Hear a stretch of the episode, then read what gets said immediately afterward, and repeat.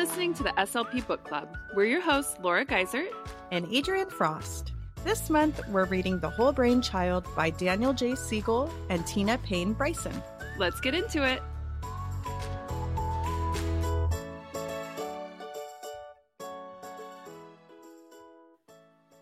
Hi, Laura. Hi, Adrienne. Welcome back, everyone, to the SLP Book Club. Today, we are going to discuss Chapter 6 of The Whole Brain Child by Daniel J. Siegel and Tina Payne Bryson. So, the title of Chapter 6 is The Me We Connection Integrating Self and Other. I felt like, once again, lots of content in this chapter, Laura. I don't know what you thought. Oh, absolutely. I just read this chapter last night, so it would be mega fresh and I have pages and pages of notes. I'm so excited. Great. Okay. Well, then let's get into it. The book opens up with chapter six opens up Ron and Sandy, a story about them and their child, Colin, who is seven years old. And the story was a little bit about how the parents are struggling with his quote, totally and incurably selfish behavior. So it was just saying that he was lacking relational skills like empathy, kindness, and consideration. There was a little story about how he redecorated the room that he shared with his brother, and he just basically pushed all of his brother's stuff to the side.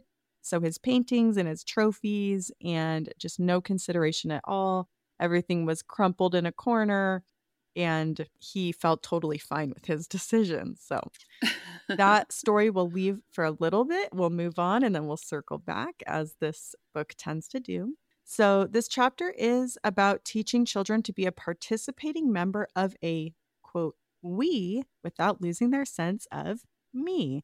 So, basically, just developing fulfilling relationships while maintaining a healthy sense of self. I think we all can benefit from what we're about to go over. Absolutely. They talk about mindsight again, which we have talked about before. So it's not really a new concept, but they sort of develop the concept a little bit more, talking about how it has two parts. So seeing your own mind or personal awareness, and seeing and connecting with the minds of others. So, empathy is needed to see or connect with the minds of others and to recognize the feelings, perspectives, and desires of another person. So, when we think about that story of Colin, he really needs to develop empathy skills.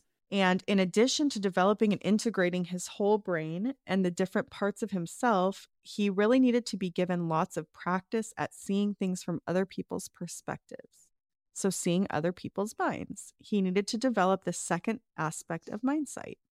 And then I like how in the book they say insight plus empathy equals mindsight. So cute. yeah. I mean, this book it has some very catchy phrases. Yeah, they're really sticking with me. Yeah, me too. I mean, they rhyme and it's really helpful. So, first we need to look at how the brain participates in the creation of relationships. So, again, most of this chapter is really about relationships and how we can support children as being great partners in relationships. So, the social brain is wired for we. And what they were saying about this is that the brain is hardwired to take in signals from the social environment, which in turn influences a person's inner world. So, in other words, what happens between brains, two people's brains, has a great deal to do with what happens within each individual brain. Not like a completely new concept, but you know, still really good to remember.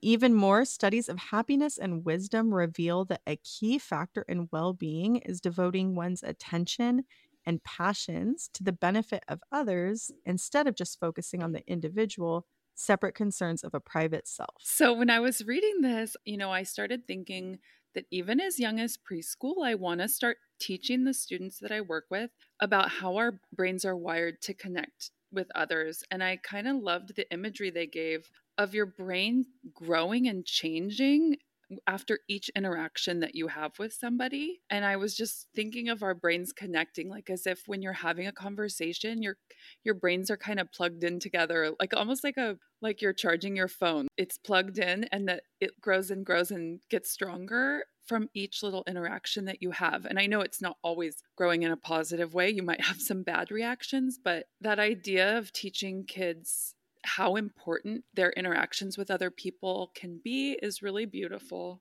I was also thinking, I listened to a podcast a long time ago. I can't remember. I think it was something about happiness.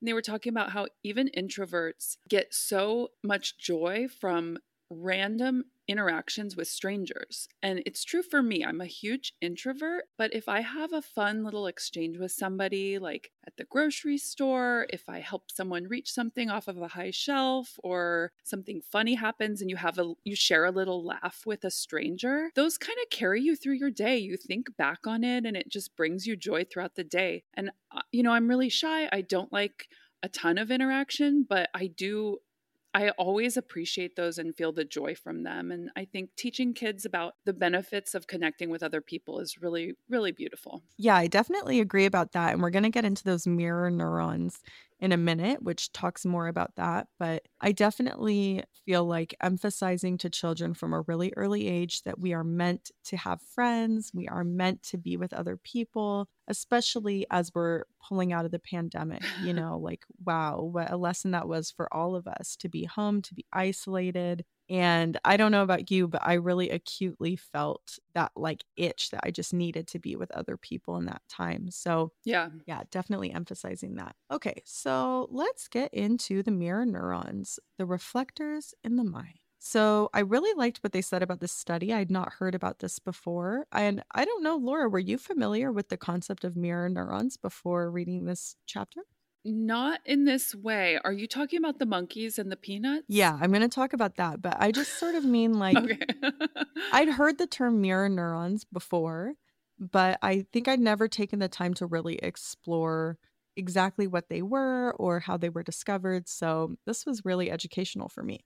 Yeah. Okay, so the study that they were talking about was that scientists in the 90s were studying the brain of a monkey and discovered that the same set of neurons fired when the monkey ate a peanut and when the monkey watched someone else eat a peanut. So, regardless of whether the monkey was eating it himself or somebody else was, the same neurons were firing. And these are now called mirror neurons. And they respond only to acts of intention where there's some level of predictability. So if somebody walks over and is waving their arms in front of your face, the mirror neurons are not going to go off because that's sort of like a random behavior. But if somebody reaches out their hand to grab a glass of water, you are going to be able to predict that they're going to lift the glass of water to their mouth and drink. Yeah. And then that causes reactions in us or the observer, feeling thirsty when you see someone else take a drink or like yawning when somebody yawns. So don't blame yourself, really blame your mirror neurons when you yawn in a meeting and someone else is yawning. but what you were saying and what I liked that they were talking about in the book was that mirror neurons really help bind us all together. I was sort of thinking of it as maybe a, adding a little bit of that like social glue to situations. And they're also really important for empathy because they help us resonate with other people's feelings. If you've noticed that when you're nervous or stressed out, maybe your kids will be that way too, or your students. Scientists call this emotional contagion, which I don't know. I guess after all this pandemic talk, it felt like kind of a serious phrase.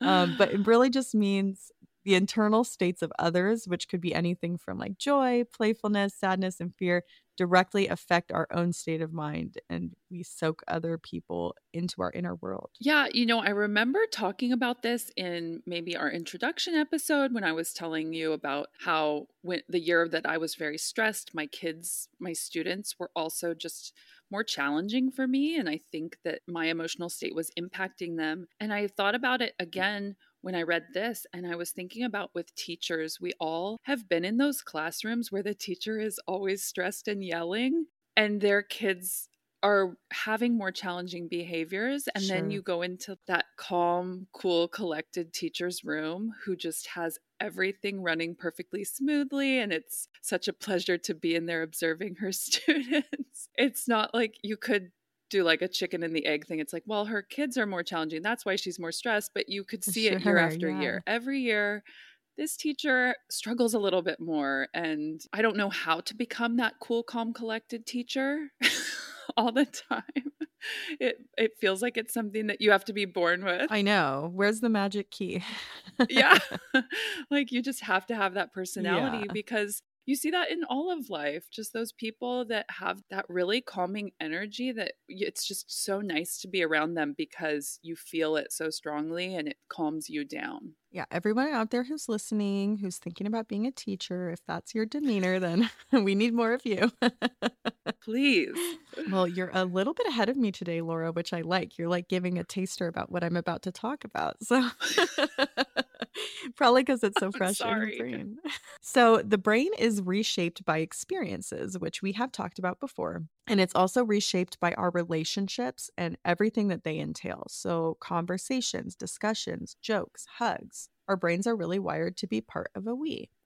So, I like thinking about this because as an SLP, right, we have so many interactions with kids day to day.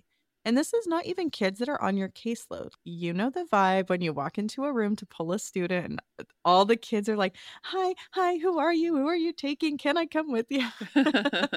yeah.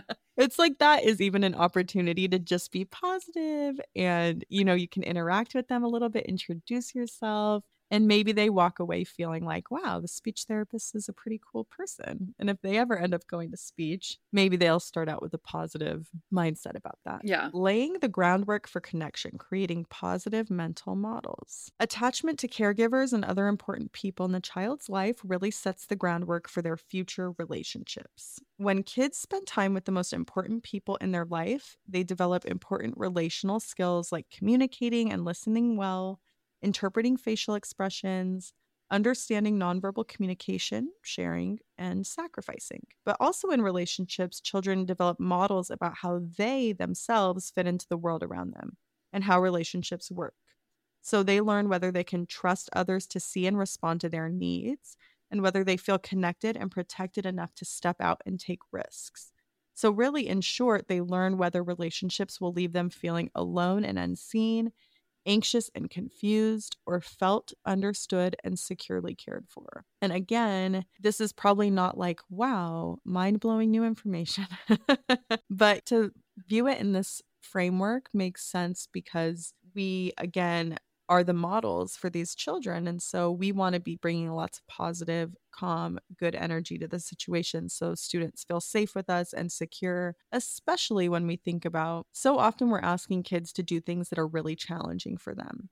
So if we can create an environment or bring our personalities to the table that are comforting, um, encouraging. I think that that will help students try a little bit harder. You know, when I was thinking about that, I don't know. I just sometimes you see on a kid's face like that this is really hard and they're getting discouraged. And I love the idea that we can kind of bring the best parts of ourselves to the situation to help them feel more comfortable. Yeah. Connections with reliable others are used to soothe our internal distress.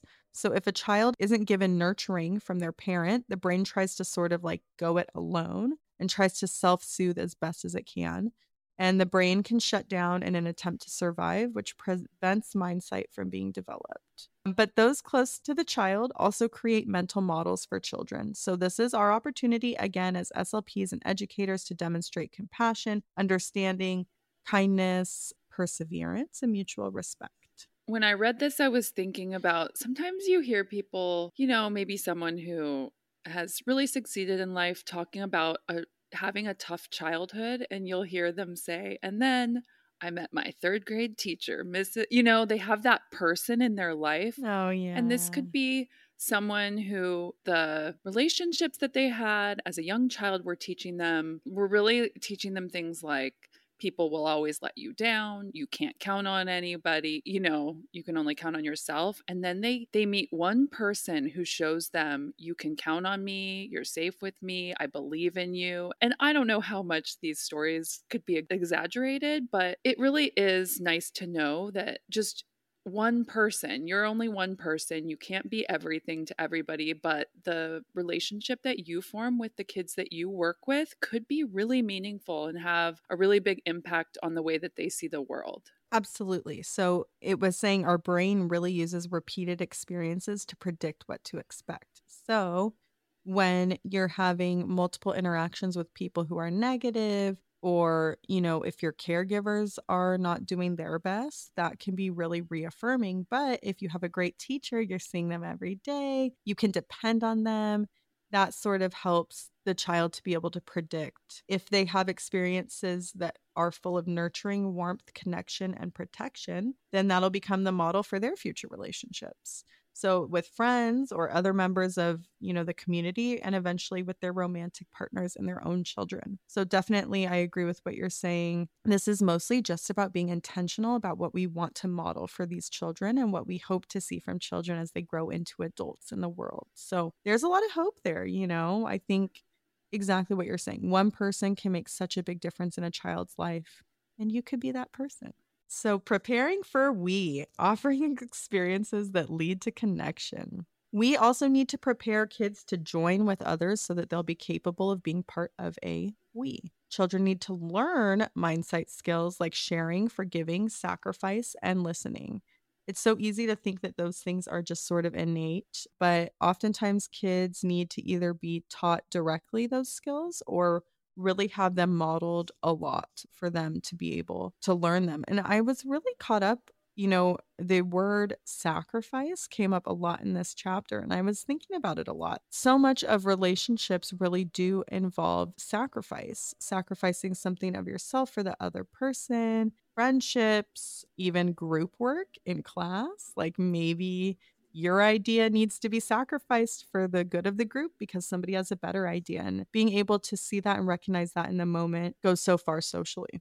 Yeah. So it was interesting in this book how they were talking about really young children being so focused on themselves. You know, their first words are me and mine and I and no. Like they just want everything. And in a family, usually the baby does kind of get what they need. Everyone gives them what they want when they're crying. But it has been interesting to watch. My sister has two year old twins, and I've noticed that because there are two of them, it's like they came into the world already part of a we. Even as young as one, when one would be upset, you would see the other trying to comfort them. It's like they already had so much compassion for the other one. Not always, they're still siblings. Like they would a lot of times cause the other one to be upset. But then you'll see one offering the toy that they took away, kind of saying, Sorry, oh, here, you can have it back or come like rubbing them, kissing the other one that's crying. So I would just be really interested to know if there are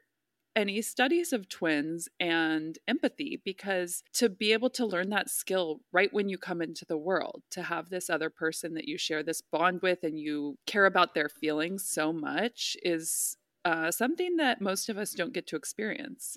Well, let me tell you, if there's one thing I love reading about, it's twin studies. Yes. it's just endlessly fascinating to me. Um, so if you find anything, Laura, give us an update because that's so interesting to think about. Like being born into this world already part of I guess sometimes the best friendship, sometimes not, but this is someone you've known since, you know, before you were even born. That's pretty interesting. Yeah. The next part in the book that they were talking about is research shows us that shyness is actually genetic. So it's not your fault, Laura, that you're shy. Yes. It's something you were born with. And how a parent handles their shyness can have a big impact on how shy the child is later in life and their own feelings towards their shyness. And this was really new for me. I was like, wow, I'd never even thought about that. Do you feel like your parents handled your shyness well? Yeah, I mean, I had a rough go of preschool. I was the kid who at recess I preferred to be inside with the teachers. Like I would they would just let me sit at a table. I was so terrified of the other kids, but I was part of a big family mm. and I knew kids in my neighborhood and once I got to elementary school, I think I had some friends and my parents were gentle with me. I'm not sure. I I only got 1 year of preschool and I feel like my mom made the decision to put me in a little later because she knew I was I mean, I'm not I would have to double check that but yeah, I think my parents didn't push they pushed just the right amount and exposed me to so many social interactions. It eased me into life. I'm still shy, but I mean, you met me in grad school. It doesn't take me that long. I'm shy initially, and then once I warm up to people, I am not probably considered shy by others. Well, it was surprising to me when you were talking about being shy because I really don't think of you that way. But looking back, it's like, yeah, we did meet when I was doing my bachelor's and you were doing your post back and we weren't really even like friendly at that time. No, we just we just recognized each other's faces. Yeah. And then only when we both got into the same I know. Yeah, what happened? It was our first meeting with our whole cohort in grad school and we looked at each other and you were like, "I know you." And you came and stood by me and Yeah, it was one face I recognized in 20 faces and I was like, I'm going to force her to be my best friend. That's the beginning of a great friendship, people. That's so funny. All right. Well, the big takeaway here from this portion of the book is that parenting matters. And honestly, this is such a theme throughout the whole book, right? And not only parenting, because we also need to think about this as SLPs. So everything that we do with the kids, I mean, it's a lot of pressure. And we'll talk about that probably when we talk about the conclusion. But, you know, I just think that in any situation in your work day, you have the choice of how you want to handle it. And maybe just trying to lean more into the positive overall could be really beneficial to everybody. mm-hmm. But really, parenting has a huge impact on how children experience relationships during their lifetime. So set a good example if you can. Moving on to cultivating a yes state of mind, helping kids be receptive to relationships if we really want to prepare kids to participate as healthy individuals in a relationship, we need to create within them an open, receptive state instead of a closed, reactive one. So the author uses an exercise example where you can sit by yourself or have somebody sit with you and say no seven times with a couple of seconds separating each one. And when you say no, use kind of a firm inflection Stop afterwards, note how you're feeling, and then try again with yes seven times, somewhat more gently. And you'll see that the no's feel like more stifling, angering, kind of like you're being scolded, when the yeses feel more calm and peaceful and even light. I tried this myself. I just said it out loud and I definitely felt the difference. And actually, this has been really great for me because when I'm having interactions with my daughter and she asks me for something, I've sort of been mentally noting how often I say no. And it's just like, what a bummer. Like, there are probably some situations where I could just choose to say yes. It's not that consequential and it would go a long way for our relationship. So I've been trying to recognize that within myself too. Yeah, I like their approach to no in this book. You know, there was a movement for a while where a lot of parents weren't really saying no to their children. They were, you know, giving alternatives. And they just say in here that if you want your no's to be more powerful, instead of saying no, you know, offer an alternative, something else you can do, but keep your no's to where when you say them, your child knows you mean it. And I appreciate that. Not just like, don't say no. Right, right. If you're saying it so much, maybe there's something else you could do in place of some of them, and then your no's have more meaning to the kids. Definitely. Word choice is so powerful too. I just saw something that was talking about saying, I'm sorry. And I know that as women, right, we've all heard this many times that we over apologize and whatever. But this person was saying, instead of saying, I'm sorry, you could say thank you. Oh, And it was such like a powerful shift in my mind. So maybe if you're 5 or 10 minutes late to meeting somebody for lunch or coffee or whatever, instead of saying I'm so sorry I'm late, you could just say thank you for waiting. And just look at how much that shifts the energy of that interaction. that is life changing. if you can remember it, let me know how it goes for you. But okay. I've been really trying to just be more aware. When the nervous system is in a reactive state, it's fight, flight, or freeze. So, this puts the entire focus on self defense, which makes it harder to connect meaningfully with others. We're guarded in these moments. And again, this is more of a downstairs brain reaction or sort of more aligned with that no part of the exercise that I just went over. Which I'm sorry to take a little side detour, but I actually explained the upstairs downstairs concept to my daughter yesterday. oh my goodness. I know she was having she was having a meltdown because I was trying to put her down for her nap and my husband wasn't here and she really wanted a kiss from him and she was really like daddy daddy crying a lot and I was like okay Georgie and I put my hand up and I talked to her about you know this is our downstairs brain and this is our upstairs brain. And when we get really upset, our upstairs brain goes like this. And I like flipped up my hand and she just was kind of looking at me, but I did it in a funny way. So she was laughing. So I was trying to like integrate all the things from the book, like be silly because it'll help him or whatever. Yeah. And I just sort of thought it like maybe went in one ear and out the other or whatever. But then when we were upstairs getting ready for her nap, she said something about it like, oh, I'm still feeling really stuck in my downstairs brain. oh my goodness. I know. I thought, wow, it really works, people. Amazing. I love that story. Yeah. So, moving on. The yes portion of the exercise is to demonstrate that when the nervous system is in a receptive state, you're more relaxed and your blood pressure and heart rate normalize. So, you're more open to hearing and understanding what another person wants to express and this is engaging more with your upstairs brain.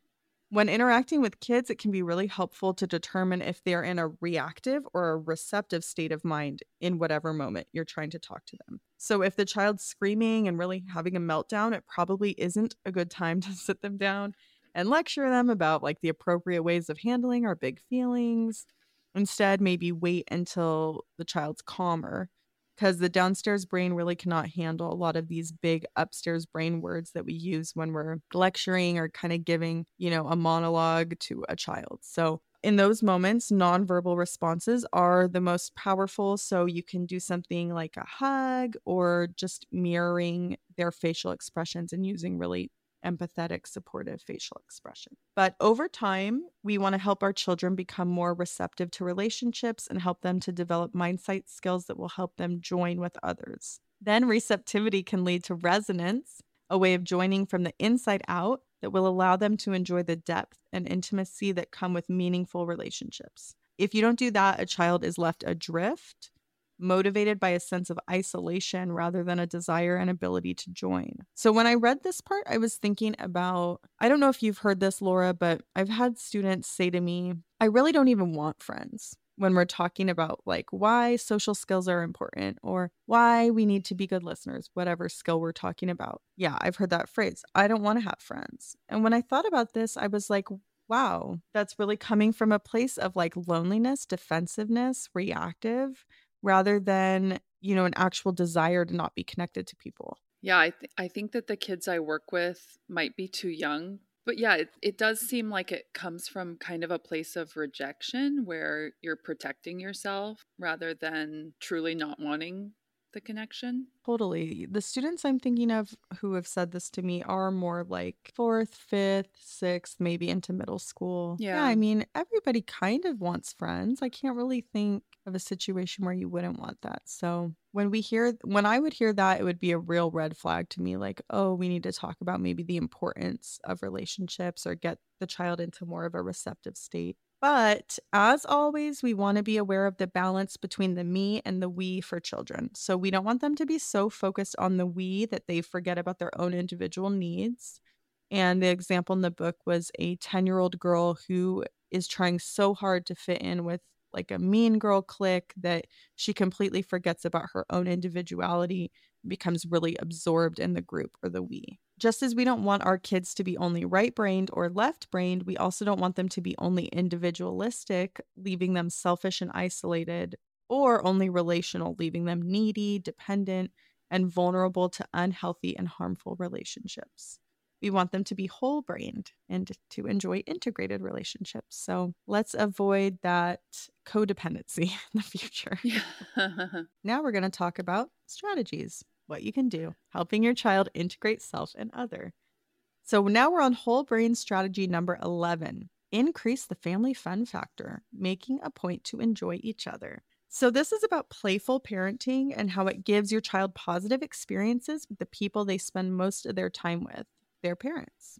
The more children enjoy their time with you, the more they will look forward to and enjoy having relationships with other people. So, this part said, having fun with their parents can create quote dopamine squirts end quote in our brains and wow i just thought do we have to use the word squirt like something about that like could it just be surges like bursts Something else. Choose Squirt. another. Hey, you were just saying word choice is so important. Absolutely. I just was laughing out loud reading that, like thinking about how we were going to talk about it. anyway, um dopamine is released one way or another in our brains when you're having fun and it can motivate you to want to do it again and again. So when you think about addiction, that is just something good is happening, like maybe even a food addiction. You know, you eat something, dopamine is released, and then you want to do it again. So if you can look at this through this lens of spending time with your child, it can strengthen your bond because that dopamine is being released, especially when you're silly or you're having fun. And it can also teach the child that relationships are affirming, rewarding, fulfilling. They give a lot of good examples for parents in the book of things you can do, but it can also be really fun for SLPs and teachers. I was trying to look at it through that lens of maybe you do some speech therapy that's focused on jokes. So, I don't know, I think you've we've talked about using jokes in our practice before, Laura, but yeah. Jokes are so great. They can target so many different goals. Like I was just brainstorming about this. You can do explaining why a joke is funny. That could hit language goals, pragmatic goals. Reading the jokes out loud can target fluency, articulation. You can even make up your own jokes, which are all of the above. It just can send a message that speech is fun, which could really result in the student having more positive outlooks about themselves and about speech, especially if they're sort of like long haulers and they're going to be in speech for a long time. You can also do maybe some narrative work.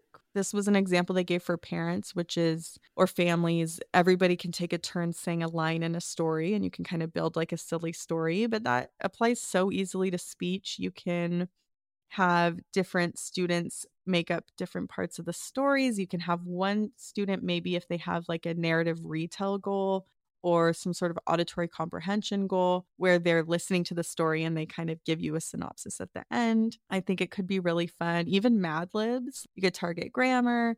It's just, there's a lot of ways to weave in fun and silliness into speech. And then the book discusses sibling relationships. So they were saying siblings who have better relationships as adults tend to have more fun together when they're young. If you're a parent and you're looking to integrate more fun and silliness into your family time, this should have a positive impact on siblings later on down the road. And again, you can always use silliness to shift a child's mood, which is a really great tool to have in your SLP tool belt or even your parent tool belt is if they seem to be really down or in a really grumpy mood, you can try to do something silly and that might kind of snap them out of it.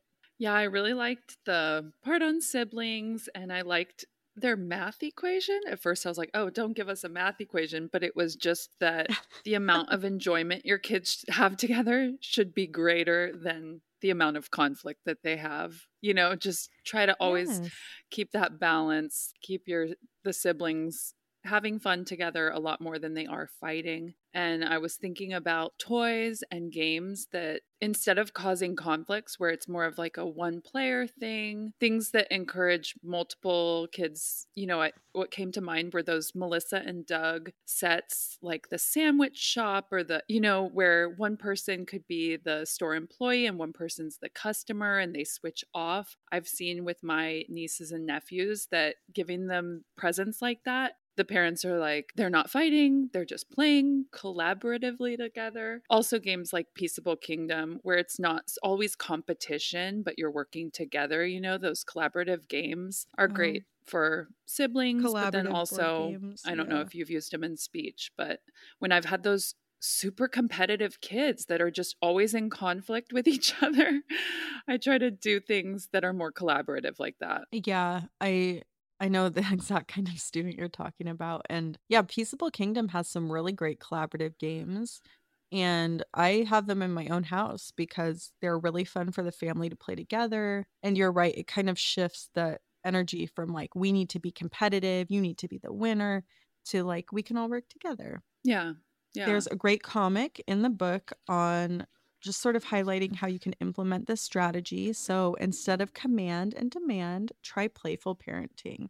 And the example was, I want daddy to wash my hair, the little girl is saying in the bath. I really want my daddy. And the mom is like, Well, daddy's helping your sister. Stop yelling right now or you won't have any dessert or whatever. But instead, you could try playful parenting. So if the daughter is in the bath saying, I want daddy, the example is the mom's like, Hi, were you calling me? I'm the dad.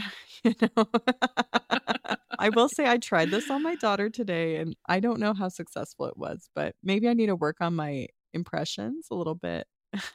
that might help. maybe you need a puppet of your husband. Oh, you know, actually, that can stand in. for Christmas, he did order for her a daddy pillow, which I don't know where he got it from, but it's probably like 15 inches tall. And it, it has his face on it. Yes. It's his So picture? it's like cartoon body, face on it. And when it came out of the package, I was like, wow, what is this? Because the cartoon body is holding a cigar in one hand and like a glass of whiskey in the other hand. and I was like, wow, what a unique choice. For the daddy pillow. And then he shows me the one he actually ordered on the website, which was just, you know, like a plaid button down shirt and jeans, nothing in the hands. And instead, we got this cigar smoking, uh, whiskey drinking dad. yeah, I mean, that's a great segue. But anyway, Oh, that's perfect. I guess that's how it goes. You order stuff online, never know what you're going to get. Moving on to whole brain strategy number 12 connection through conflict, teaching kids to argue with a we in mind. So you can't help a child avoid all conflict. Again, something we've been talking about and sort of comes with the territory of being in relationships. There's always going to be some level of conflict and you just cannot avoid it. But there are some ways that you can use conflict as a thrive instead of survive moment. So, one thing you can do is see through the other person's eyes, help kids recognize other points of view. So, if a child comes to you with a conflict, like maybe they're saying, you know, Timmy called me stupid, first try to connect and then redirect. So, you can demonstrate an awareness of the child's feelings. Which should decrease their feelings of defensiveness and prepare them to see how the other child feels. And then once you can see that you've connected with them and that, you know, they're not feeling so defensive, you can try to create some empathy in the child. So maybe try asking questions like, how do you think Timmy felt? Or, you know, why did they do that? And when we're asking these kinds of questions, we're helping them to use that mindsight and to get in the other person's head, which should help more with the conflict. And there's another comic that sort of demonstrates this with a mom and what is their little catchy phrase for this? Oh, instead of dismiss and deny, try connection through conflict. so the daughter in the first part goes to the mom and she says, "You know, mom called mom, Mark called me stupid." And she says, "Well, what did you do to him?" The little girl says, Mhm. "Nothing. We were just talking and he just said it." And the mom sort of dismisses like, "I don't know, just stay away from him. You guys are both in bad moods." But if you try connection through conflict and the same thing happens, mom, Mark called me stupid. Why do you think he said that? Well, maybe because I made fun of his picture, but I was just joking. And you can even see in the comic, in the first part, the mom is staring at her computer. She's not really connecting with the daughter. But in the second part, when she asks, Why do you think he did that? She's giving her daughter her full attention. She's looking in her eyes and showing a more empathetic facial expression and then they kind of work through the conflict. So, what was the picture? Was that the picture he's been working so hard on? And the daughter says, Yeah. And the mom asks, Do you think maybe that's why he could be so mad? You know, the mom is connecting and then trying to help the daughter to see the other sibling's point of view and then problem solve. I've realized reading this book how powerful the question or the starter, why do you think, is. Asking kids in a lot of situations, why do you think that woman was so rude to us? Just getting kids thinking about the reasons behind things and asking them why, even if when they're really young, their responses are totally off the wall. It's just fun to get them imagining, like thinking about other people, thinking about the reasons behind uh, other people's actions is such a powerful thing. Absolutely. So, listen to what's not being said, teaching kids about nonverbal communication and attuning to others. This is just about taking the opportunity to teach the child to look at and interpret nonverbal cues. They'll be assisted by their mirror mirror neurons in this situation. So, an example might be this is what they gave in the book. Like, let's say a child's friend is on the losing team during a soccer game, but the child, your child won. Your child might say, "Oh, you know, he said he's fine. He's not sad." But maybe you could take the time to sit with your child and say, "Oh, but did you notice how his shoulders were kind of slumped or how he wasn't smiling when he said that or how he didn't want to come out for burgers with us afterwards?" Those are his nonverbal cues and signals that, you know, he actually wasn't happy, even though those words were coming out of his mouth. We can also focus on repair, teaching kids to make things right after a conflict. So, saying I'm sorry is important, but sometimes, you know, that's only the first step and you need to do a little bit more. And this is about teaching them to do other follow ups, like maybe a specific direct response, helping to fix a toy that was broken or replace it, or it could be more relational, like drawing a picture for them or writing a letter to apologize. So, this is great. I mean, so often parents like just say you're sorry it'll be fine but sometimes you know depending on what happened you might need to give a little bit more. This is just about supporting your child there. I could totally see this being used in a classroom like a teacher saying what one step are you going to go beyond i'm sorry? You know maybe i'm going to go give him a hug. Maybe i'm going to fix the thing. Maybe i'll write a little letter about things i like about them. Just having kids not just say these words, I'm sorry, that they might not even mean, but to really show that they're sorry and go beyond is, I thought it was really cute and it could be used a lot of ways. Me too. An example that they had in the book was maybe an act of kindness, which is so easy, right? So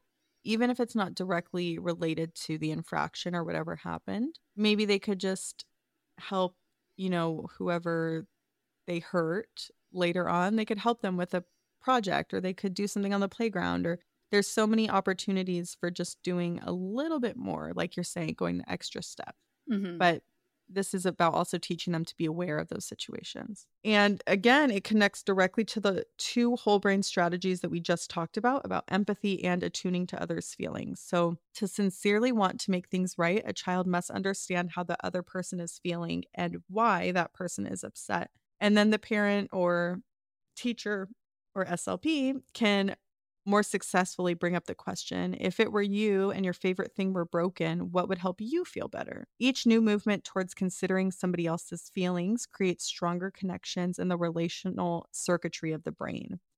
And then when we break through the child's defensiveness and their reluctance to accept responsibility, it can really help them be thoughtful about others that they've hurt and to make an effort towards reconnection. So, again, just about teaching kids to go the extra mile takes specific steps to make things better. And then there was an example circling back to the very beginning of the chapter talking about Colin, who made the choice to redecorate the room and kind of like pushed all the brother's things to the side. He could be shown by his parents to look at his brother and really see his nonverbal cues. Again, looking at how his posture is, looking how sad he looked while he was picking up his things that Colin just kind of threw aside.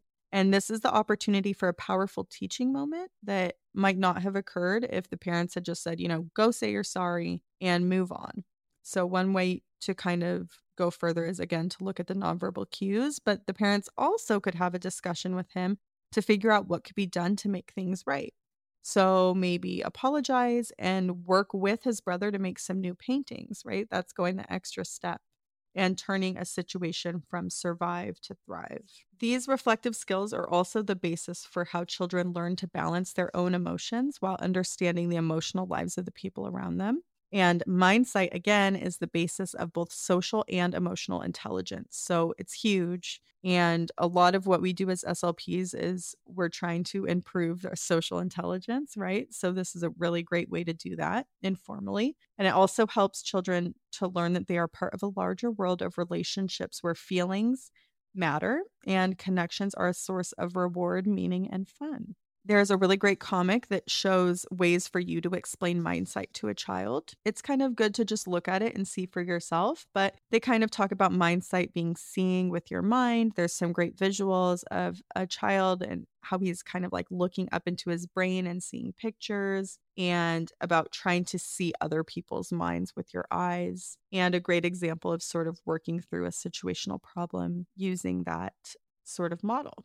So, the last part again is integrating ourselves. So, this is talking about how we as adults can look at this and use it for ourselves. And I just wanted to do a little disclaimer that this did seem to be more focused on parenting and less about our work as SLPs, but a lot of us SLPs are parents, so take from this what you will. This part is talking about the importance of our own life narrative or the story that we tell when we look at who we are and how we've become the person that we are. So, when we have a coherent life narrative, we've really worked to make sense of how the past has contributed to who we are and what we do and sort of why we do it. But as a parent, you know, you might have parts of your life narrative that are implicit memories that haven't really been integrated into yourself. And that could be preventing you from being the best parent you can be. It can relate to you handing down pain from your relationship with your own parents which is something we all want to avoid. So you can work with a therapist or maybe even a friend, but I would think that would have to be a pretty good friend to do the work of a therapist, essentially, to start recognizing patterns and behaviors that are preventing you from parenting effectively. And again, we can look at this and just take away the big lesson that this is really all about creating secure attachments so the child can thrive. So, again, just being in the best place mentally that we can all be in order to be a really great example for kids in general. Yeah, I mean, I think more and more now, just as a society, we're recognizing how strong the impact is of the things that we say to children. Children can take something that you didn't even think was a big deal and their little brains can kind of turn it into something bigger or turn it into a real belief that they have about the world and you know the things that we say and the way we interact with kids has a massive impact so even if you're not a parent if you are a speech therapist or a teacher you know just being really intentional with the way you interact with kids it's all you can do but it's worth a shot i think great yeah. well this is it for chapter six of The Whole Brain Child. Thank you so much for being with us and listening to us today. And stick around for the next episode where we'll be covering the conclusion. Bye, Laura. Bye, Adrian. The SLP Book Club is not just a podcast, it's a community. Go to facebook.com slash groups slash the SLP Book Club to join the discussion after each episode. Want even more of the SLP Book Club? We've made all the resources for this book, including chapter summaries and visuals, available for free on our Patreon. Go to patreon.com slash the SLP Book Club to download these great materials. To learn more about the SLP Book Club, go to theslpbookclub.com. You can contact us by emailing hello at theslpbookclub.com. Follow us on Instagram at slp underscore book club. Find us on TikTok at the SLP Book Club.